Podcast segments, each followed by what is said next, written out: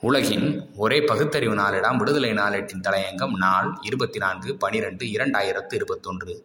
தேவை பெண்களிடம் விழிப்புணர்வு. பெண்களுக்கான உரிமை என்ற ஒரு பேச்சை எடுத்தால் போதும் இந்த அக்ரஹார கூட்டத்துக்கு சுல் என்று உச்சி முதல் உள்ளங்கால் வரை ஆத்திரம் அலைபுரண்டு ஏறும் கடுகடுக்கும் சிபிஎஸ்இ தேர்வில் கேட்கப்பட்ட கேள்வி என்ன? கணவனுக்கு மனைவி அடங்காமல் இருந்தால் குடும்பத்தில் குழந்தைகள் அடங்காதவர்களாகி விடுகிறார்கள் என்ற பொருள் அக்கேள்வி இடம்பெற்றிருந்தது என்பதை ஒப்புக்கொண்டு எழுதிய துக்ளக் இருபத்தி ஒன்பது பனிரெண்டு இரண்டாயிரத்தி இருபத்தி ஒன்னில் அதில் என்ன தப்பு என்று வக்காலத்து வாங்கி எழுதும் வக்கனையை என்னவென்று சொல்வது? பெண்ணுரிமை என்று தொடங்கிவிட்டால் அது எங்கு போய் முடியும் என்று வினா தொடுக்கிறது. இந்த கூட்டம் இவ்வாறு எழுதுவதில் பேசுவதில் ஒன்றும் ஆச்சரியம் இல்லைதான் கணவன் இறந்தால் அவன் மனைவியை கணவன் உடலோடு எரித்துவிட வேண்டும் எனும் சதியை ஆதரிக்கும் கல் மனம் கொண்ட காவிதானே அவளின் ஜெகத்குரு சந்திரசேகர்.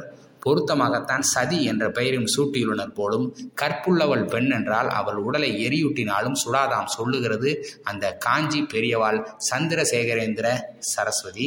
இது உண்மைதானா? கற்பை சோதிக்க இந்த அளவு கோலை வைத்து பார்க்க அக்ரஹாரம் தயார்தானா? எவ்வளவு இரக்கமற்ற மனிதர்கள் இவரை போய் ஜெகத்குரு என்கிறார்கள் என்றால் இப்படி சொல்லுபவர்கள் தான் எத்துணை இரக்கமற்ற பேர்வழிகள்? துக்ளக்கில் வெளிவந்த ஒரு கேள்வி பதில் கேள்வி பெண்களை பற்றி உங்களுக்கு உண்மையான அபிப்பிராயம் தான் என்ன? பதில் உயர்ந்தவர்கள். அப்படி இருக்க விருப்பமில்லாதவர்கள். துக்ளக்கில் பதினெட்டு மூன்று இரண்டாயிரத்தி ஒன்பதில் இந்த கேள்வி பதில் வெளியாகி இருக்கிறது இது திருவாளர் சோ. ராமசாமி எழுதிய பதில்தான். சோதான் அப்படி இந்த குருமூர்த்தி அப்படி இல்லை என்று முடிவுக்கு வந்துவிட வேண்டாம். பெண்களின் முப்பது சதவீதம் தான் பெண்மை உள்ளவர்கள் என்று சர்வே எடுத்த மாதிரி கூறும் சவுண்டி தான் இவர். இப்படியெல்லாம் எழுதுகிறவர்களும் ஒரு தாய் வேற்றில் தான் பிறந்தவர்கள் சகோதரிகளுடன் பிறந்தவர்கள் தான் மகளை பெற்றெடுத்தவர்கள்தான் மாதர்கள் பெரும்பாலும் விபச்சார தோஷம் உள்ளவர்கள் என்று அநேக சுருதிகளிலும் சாஸ்திரங்களிலும் சொல்லப்பட்டிருக்கிறது. ஆதாரம் மனுதர்மம் அத்தியாயம் ஒன்பது ஸ்லோகம் பத்தொன்பது. இப்படிப்பட்ட இழிவு குப்பையான மருந்தர்மத்தையே தலையில் தூக்கி சுமப்பவர்கள் பெண்களை எவ்வளவு கீழிறக்கமாகத்தான் எடை போட மாட்டார்கள். அவர்களின் ஆர்எஸ்எஸ் தலைவரான மோகன் பகவத் பச்சையாக பேசவில்லையா? கணவனுக்கு அடங்காத பெண்களை விலக்கி விடுங்கள். ஆண்களை விட அதிகம் படித்து கை நிறைய சம்பளம் வாங்குகிறார்கள்.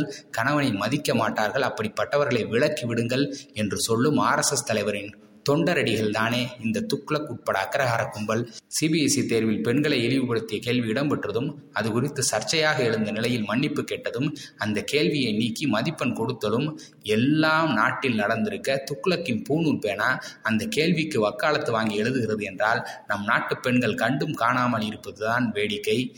அது கிடங்கு குப்பை என்று கூட்டி ஒதுக்கி விட்டார்கள் போலும் ஆனாலும் குறைந்தபட்ச எதிர்ப்புணர்வையாவது காட்டுவதுதான் ஜனநாயக முறையிலான நாகரிகமான பெண்களின் சுயமரியாதைக்கான அடையாளமாக இருக்க முடியும். வன்முறை வேண்டாம். நன்முறையில் பாடம் கற்பிக்கலாமே.